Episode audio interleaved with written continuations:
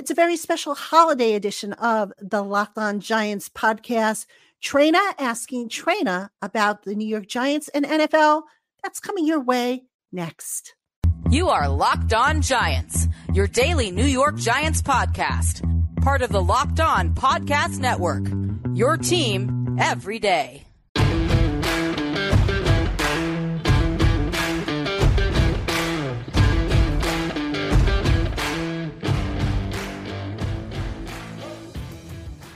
Today's episode of the Locked On Giants podcast is brought to you by Game Time. Download the Game Time app, create an account, and use the promo code Locked On N F L for twenty dollars off your first purchase. Last minute tickets, lowest prices guaranteed. Hello, New York Giant fans, and welcome to another edition of the Locked On Giants podcast, part of the Locked On Podcast family, your team every day. My name is Patricia Traina. I'm your host, and happy Friday to everybody. Hope everybody had a wonderful Thanksgiving. And on today's Locked On Giants podcast, we're going to do something special, something that I've never done before. I have no idea how this is going to turn out, but I'm really excited to do this. Since the holidays are a time for good food, family, friends, I've invited my younger brother, Michael, onto the show today. Michael is a football fan. He is the one I always refer to as the Chiefs fan, but he is going to talk to me today about the New York Giants. He's got some questions he wants to ask me. So first off, Michael, great to see you on the podcast, man. Well, thanks for having me there. Happy Thanksgiving to all your fans there, as well as to yourself there. How is your Thanksgiving so far?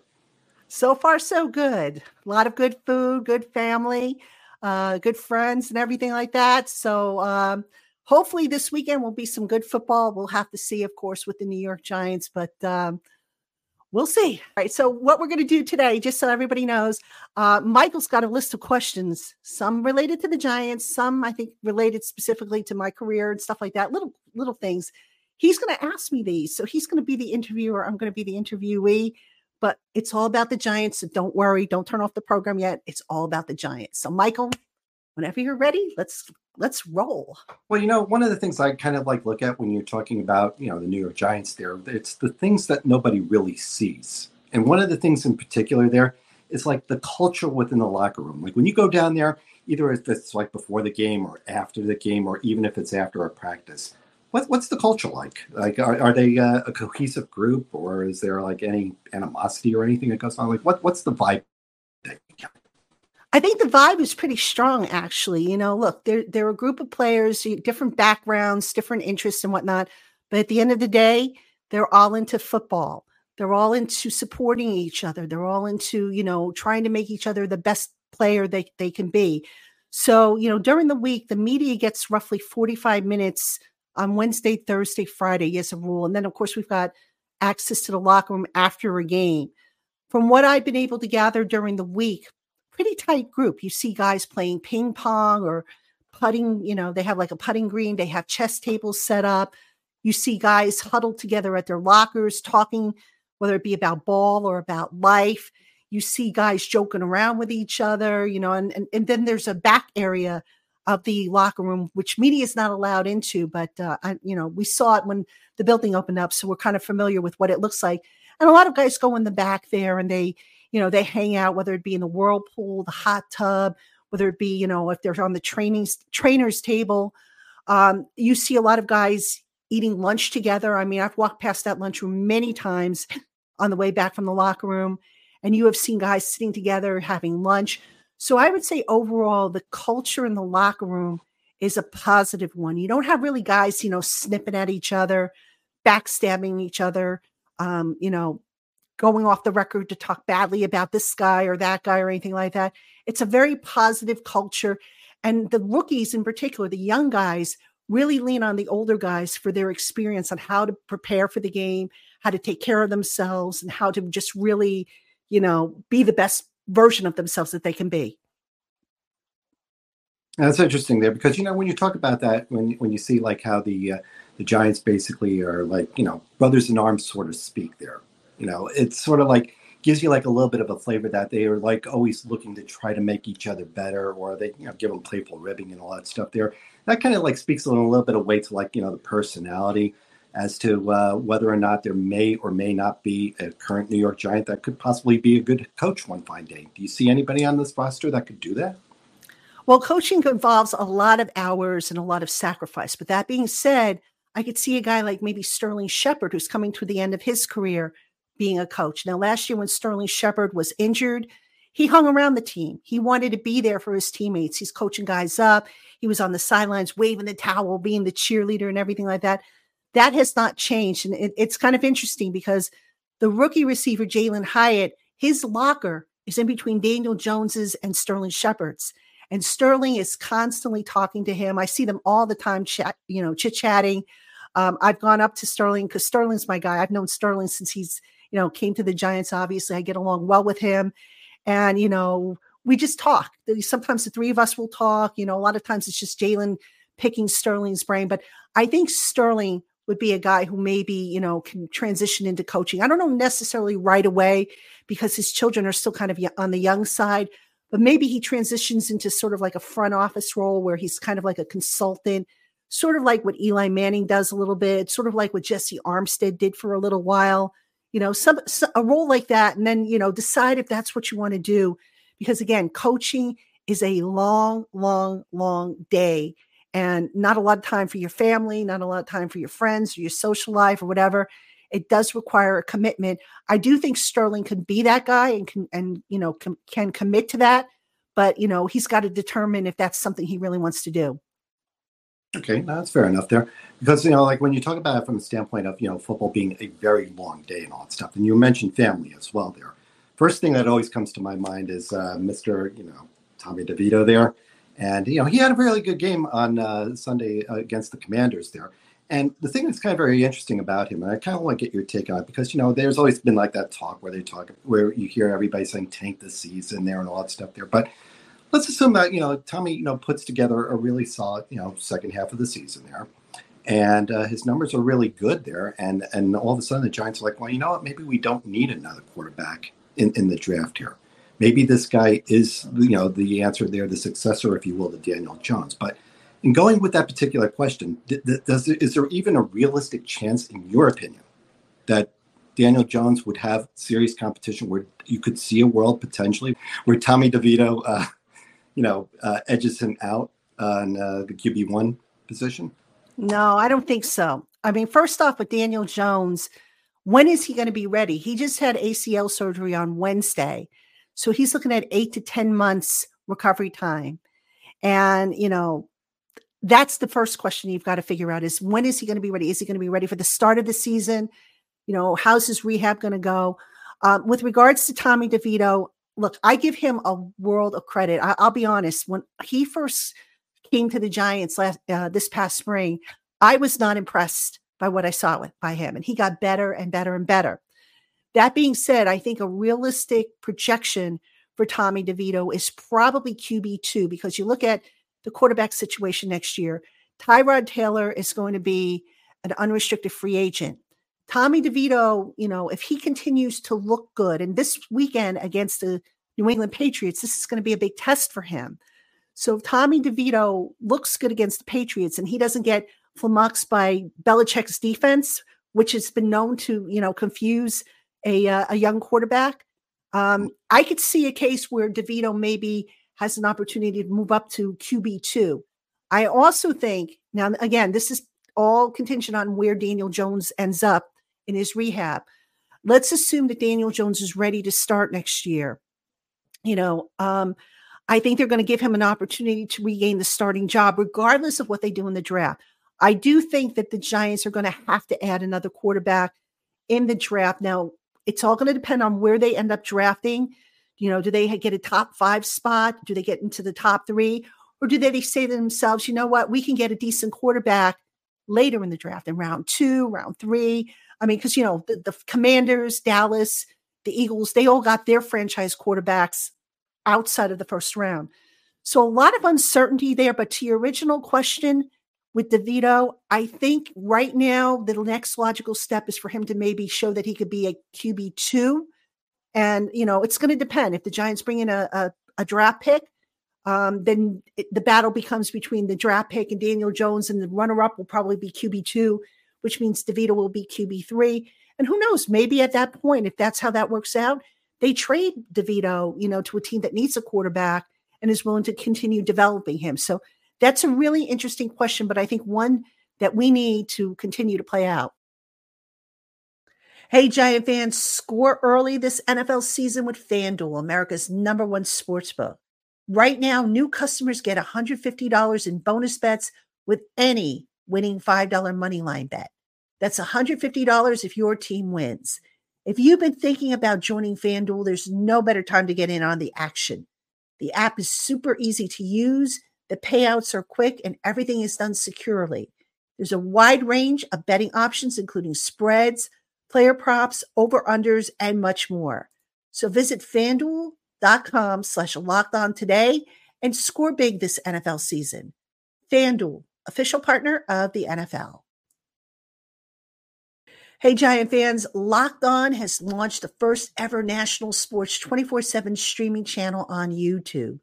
Locked On Sports Today is here for you twenty-four seven, covering the top sports stories of the day with local experts of Locked On, plus our national shows covering every league. Go to Locked On Sports Today on YouTube and subscribe to the first ever national twenty-four seven sports streaming channel. All right, everybody, welcome back to Locked On Giants. I'm your host, Patricia Traina, and we have a special edition of the Locked On Giants podcast, something we have never done before. My guest is my brother, Michael Traina, who uh, is also a football He's a football fan, uh, likes the Kansas City Chiefs. Why, I don't know, but that's another story for another day. And what we and are doing, if you just, okay. And what we are doing, uh, in case you're just now tuning in, is Michael's got a list of questions that he worked up to ask me. So it's kind of like a reverse interview. So I hope you're enjoying it. And as always, thank you for making us your first listen of the day, or if you watch on YouTube, your first watch of the day. All right, Michael, what else you got for me? I wanted to follow up on that uh, last question I have, if you don't mind there. You know, you mentioned about where would the Giants uh, finish there in the draft there? Would they take a quarterback? Well, one, one scenario that wasn't mentioned there is, is there a possibility that they would trade up? And if so, how would you think that they can get a higher draft pick with what they got? Could they trade up? Yes. I think it's going to depend, again, on where they finish in the draft order. I think at this point, it's probably not a stretch to say the Giants are going to finish in the top ten, you know, unless they go on a tear the rest of the year, which I just don't see happening with two games coming up against the Eagles, a game against the uh, Saints. Um, you know, I wouldn't necessarily say that the New England game is a slam dunk, to be honest with you. Um, so we have to see how it all plays out.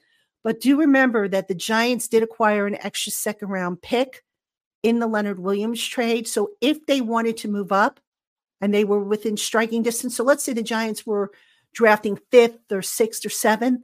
Maybe they package up one of those second round picks to move up to get the quarterback that they want.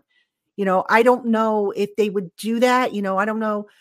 Uh, to be honest with you, I'd have to go through the roster and I'd have to say, okay, where else are the big glaring needs? And do they necessarily want to give up draft capital to get a quarterback? But I do think quarterback is going to be a, a priority in one, in some way, shape, or form.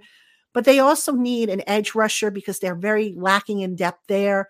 They need offensive line help.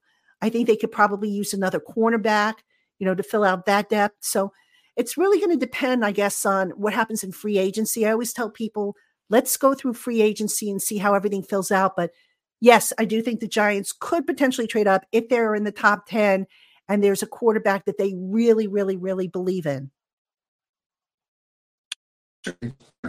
So when you talk about also um, the, the draft, since we are talking about that, thinking about like present players that uh, the, the Giants just recently drafted that may or may not be with the team there, is there like, do you look at it from a standpoint of maybe that there's really is just ready to burst out and be like that, that uh, you know, franchise changing player? And similar uh, to that particular question, you know, on uh, Giants that are no longer the team that were drafted. Was there like, in your opinion, Giant that was uh, drafted that they just gave up on too rapidly? All right. So the first part of your question is, is there a Giant player ready to break out, right? So I would say probably Mister Tibbs, Mister Tibbs, Kayvon Thibodeau. He has ten and a half sacks. I think he's only two sacks behind the league leader entering this week's game, week week uh, twelve's games. Um, he's rounding out into a very nice acquisition for the Giants, um, turning into the player that I think they all hoped that he would become. So, yeah, he's definitely, you know, on the verge of a breakout. Um, I think, you know, Jalen Hyatt was the guy everybody was looking to be on the verge of a breakout. Not really there yet for a variety of reasons, but I think down the line, he could have a, a pretty strong future here. I really like that kid and his game. Um, as far as guys that they might have given up on too soon, if you're talking draft picks, and I know I'm going to catch flack for this, but I'm going to say it anyway. I'm going to say Davis Webb, the quarterback that they had um, you know, years ago. Now, Davis Webb, Uh, they drafted him. I think he was a fourth round pick, if I'm not mistaken. Um, he came in and he never really got a chance to even compete, in my opinion, to be like a Q B two. So, you know, and then, you know, they had a change in coaching staff. I think, um, you know, they, they brought in a new coaching staff and, and suddenly Davis Webb was cut because the coaching staff maybe didn't see him as a fit. So I'm not saying Davis Webb would have gone on to necessarily have an all-star career or a solid career, but, you know, I, I never thought that he was horrible. I thought there was always something there to work with. I mean, he was smart as a whip, um, just an amazing football mind. And, and today, you you know, because obviously your wife is a Denver Bronco fan, but he's working with Russell Wilson out there at, in Denver, and Russell Wilson now is enjoying a resurgence of sorts. So that, to me, is is is a good sign, you know, that Davis Webb, you know, has a good football mind now. Did he have the skills and stuff? We didn't really get a big sample size of that for whatever the reason, but that's a guy I always thought the Giants gave up on too quickly of, of their recent draft class. So shifting gears a bit here, if you were to give like uh, off the off the top of your head answer to the most overrated and underrated head coach in the N F L, who would you pick and Ooh. why? Oh, wow. That's a tough one. Um, overrated. I'm going to go with Nick Sirianni of the Eagles. And no, this has nothing to do with any dislike of the Eagles. He just has a really, really good roster. I mean, a really good and deep roster. So, you know, look, I don't want to take credit away from anybody for the job they're doing, but Nick Sirianni, you know, if he had the Giants roster, could he be doing what, what he's doing with Philadelphia? If he had any other roster, you know, outside of, say, Kansas City's or, you know, uh, maybe even Buffalo's, could he be doing what he's doing? I don't know about that. So I would say in terms of overrated, I would put him at the top of the list. Um, I might put Mike McCarthy of Dallas in there because Mike McCarthy, really, what has he done since he won the one Super Bowl with Aaron Rodgers in Green Bay? Um, underrated, I think Doug Peterson down in Jacksonville is probably at the top of the list because Jacksonville's not a team that a lot of people talk about as a potential, you know, powerhouse. And they have made a tremendous stride since Peterson was hired. So I don't think he gets enough kudos for the job that he's doing out there. Then, you know, one of the things that I would ask you there is like, if you're looking at it from the standpoint of the things that you love about being a reporter for the New York Giants, also the things you don't like. The things I like, okay, the things I like most, well, obviously, you know, you know I always liked to write as a kid. Um, I, I would write all kinds of different things, stories, poems. Um, I, I, I'm just, you know, I think it, it was something I was always decent at. So if you're good at it, why not try and make a living off of it? So I like it because it gives me an opportunity to sit with different people, to talk to them, to get to know them, to get to learn from them. I think that's very important that you learn from the people you interview. You don't go in with an attitude that you know everything, or you're going to put somebody on trial and grill them or anything like that. The thing I don't like about, um, the job, and I've said this before, I don't like to transcribe because it can take a long time, although I do cheat. I have programs that I use now to help me with that. Um, I don't like when the team loses because it makes my life harder, because how many different ways can you say the same thing?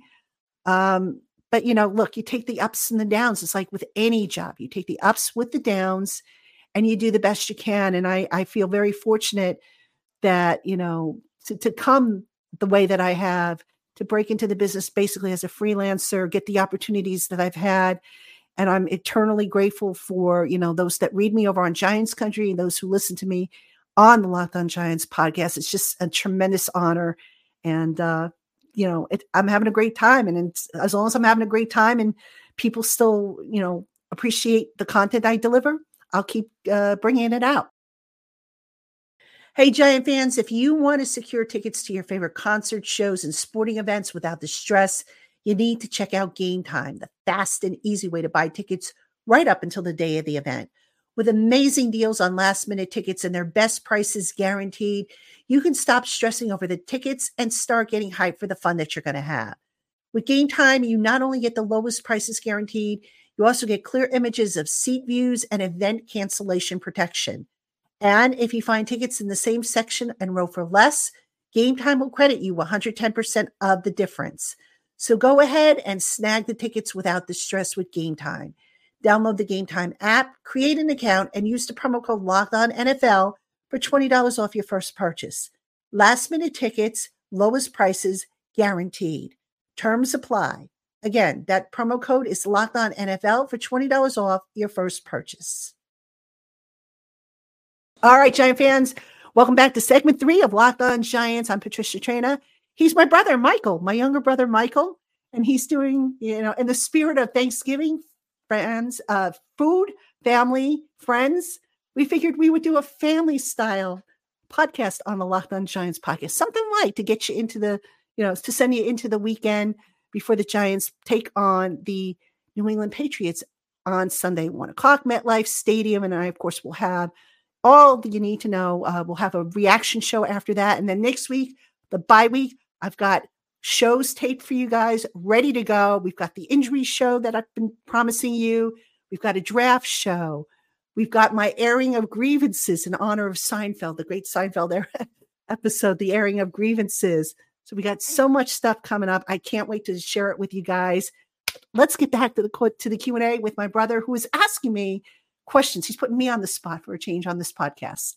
It's a football festive miracle. I think what you're talking about there. Exactly.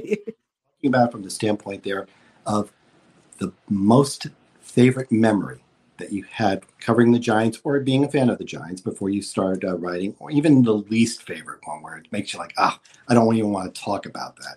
Not that I would ever needle you on that, mind you. What would those be? The well, let me start with the least favorite. Any losing season, they are tough to go through.